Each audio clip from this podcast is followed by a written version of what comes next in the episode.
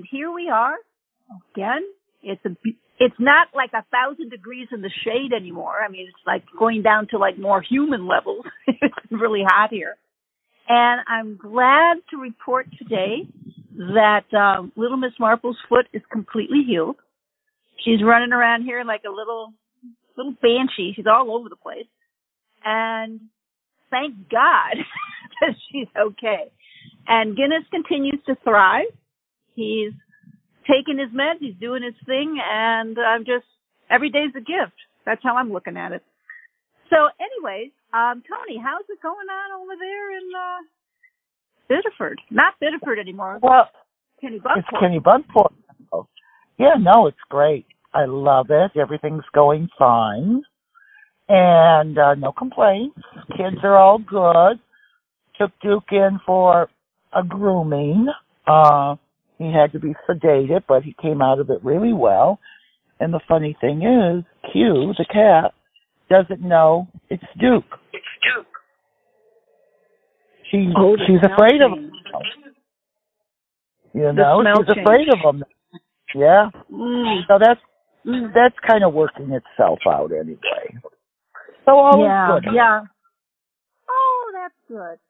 Well, I am in the middle of all of my animals and I'm feeling at peace and feeling wonderful. I suggest to all of you, if you have the time and have a little bit of money, well, probably a lot of money because animals are expensive like kids, um, adopt. Adopt a dog, adopt a cat.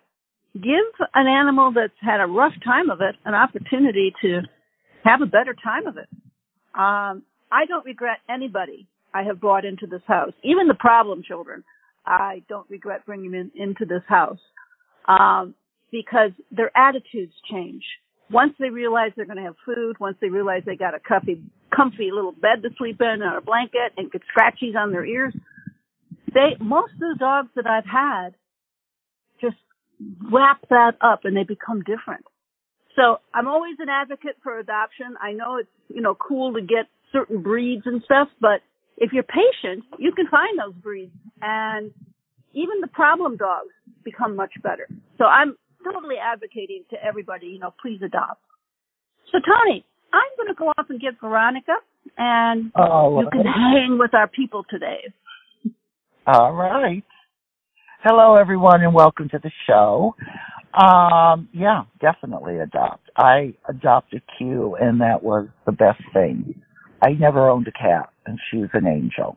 So I encourage you to write in to Inner Whisper. That's I-N-N-E-R, innerwhispersradio.com. Are you there, Veronica? Hmm, good day. How are you? Good, good. Your first question is coming from Elizabeth. I have a deceased loved one who used to visit me frequently. This went on for five years or so. Then it stopped. I'm wondering what happened. Hmm. Well, everything in the eternal is focus. And those that have, you have lost, you know, loved ones that have crossed over, many times will reach through the veil and continue the conversation with you. But they also have other focuses that they participate in. And sometimes they go off to participate in those other focuses, but it doesn't mean you're not going to hear from them again. It just means they're otherwise focused for the moment.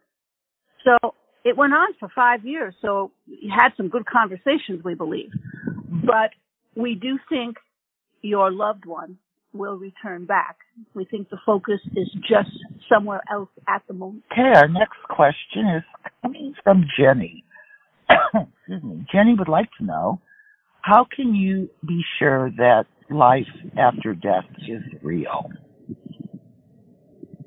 Well, we're in the afterlife and we're real and we're still here and we're still talking.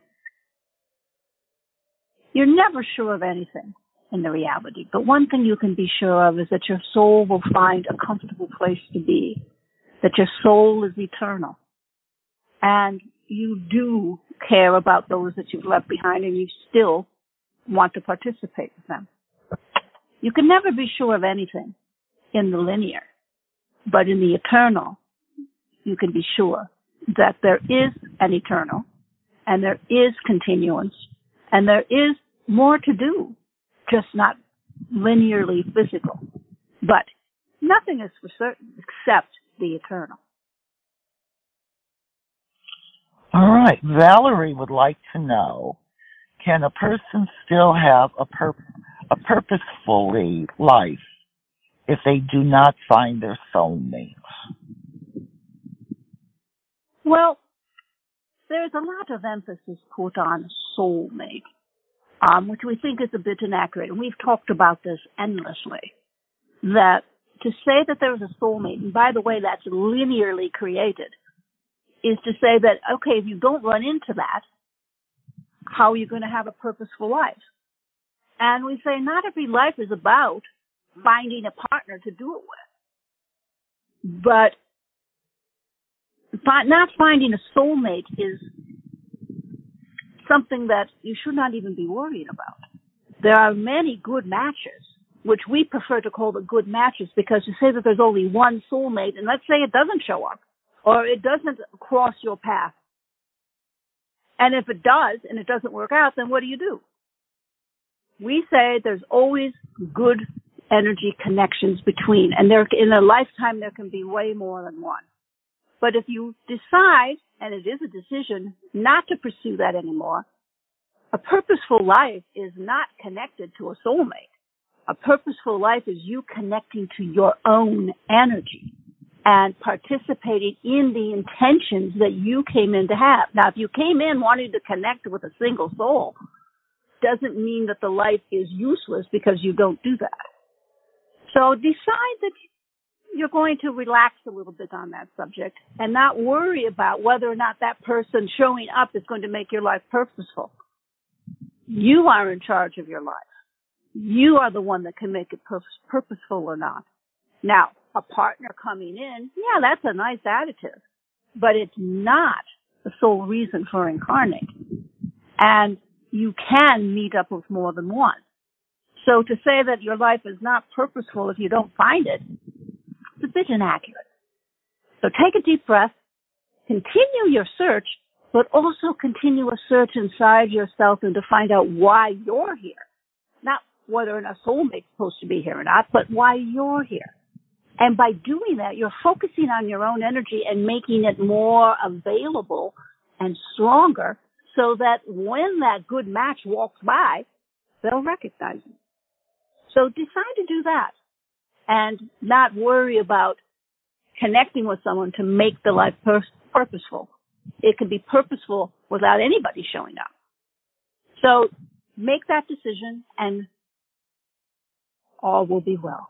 All right. Our next question, Alex would like to know, do pets have an afterlife? Oh, absolutely. We have heard of it been talked about as um, the Rainbow Bridge. We've heard many people have said that to us. And we do say that they don't, animals don't, and pets don't have the same process as a human does, because a human is capable of much more complex participations. But pets are certainly emotionally just as strong as a human, maybe not size wise or, or physical strength wise, some of them, but not all they are having the same kind of experience you are with different attributes to it. And we have been asked thousands of times, will I see my, you know, my dog Buster when I, when I cross over? You will see every animal slash pet that you have participated with. And if you've done this a lot, you're going to run into a whole party of dogs, cats, and other cute animals that were pets. They will all be there and they will continue with you whether you want to come back into the physical or not. But they are there and they do have an afterlife. It's not quite the same because their thought process isn't quite as complex, but they certainly do take a time to rest. We have seen many dogs cavorting around in a beautiful meadow, playing. And these are ones that we had known, they're, we know they're human counterparts and we know what that dog was was having and how maybe how sick that dog was or how incapacitated that dog was. And it's always a comfort for the human left behind to know that they're off running and playing with other dogs. And there is like a huge meadow that is created for that kind of thing. So yes, they do have an afterlife. And a lot of them are just waiting for their human friends to come. Or they try to reincarnate. They're having the same experience, but it's not quite as complex. Okay, Veronica, that was our last question. If you'd like to take a break and come back and give the message to the world, that would be wonderful. All right. Okay. Well, thank you everyone for tuning in to the show and we look forward to more questions next week. And as I said, write in to innerwhispersradio.com. Are you there, Veronica?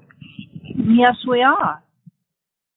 Well, today is another day for all of us. Look at this day as an opportunity to be happy, to create something, to spread your wonderful vibration about to sort of ease tensions in the reality that you have about you. Decide you're going to be the calming influence. Decide that when you see disruption and chaos, you're not going to go join it. You're not going to run away from it because you're scared of it. You're going to stand your ground and create your strong inner peace and allow it to emanate from you so that you're not concerned with all that. And you're also helping chaotic moment to calm down. So be the peace. Be the person who says, ah, not going to argue about that. Or, can I help you? Or, can I ask you what's wrong?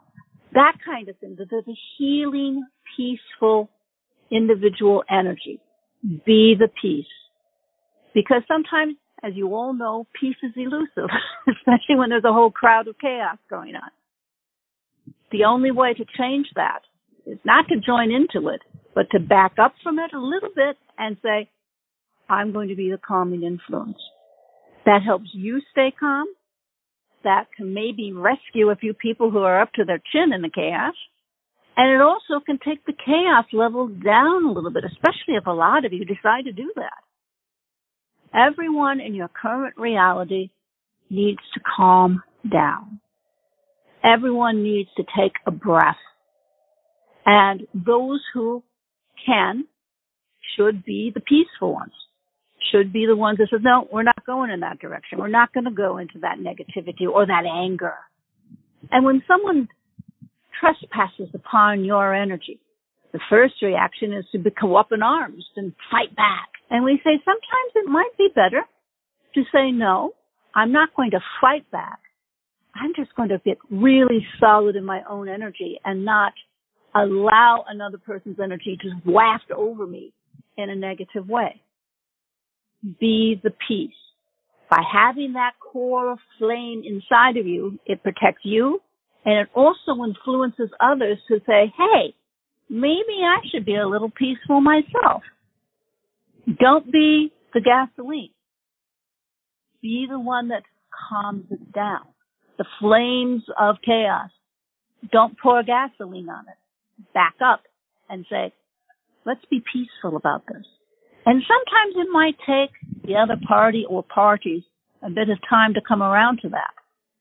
But if they don't come around to it, then at least you've tried and continue on your way because some people are eternally involved, you know, involved in chaos on the linear plane.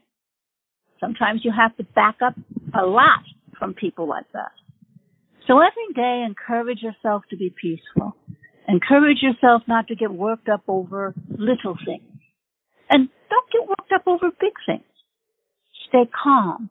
Stay peaceful. You think better that way. And allow your energy and your soul to guide you. Be the peace. It's the only way to go.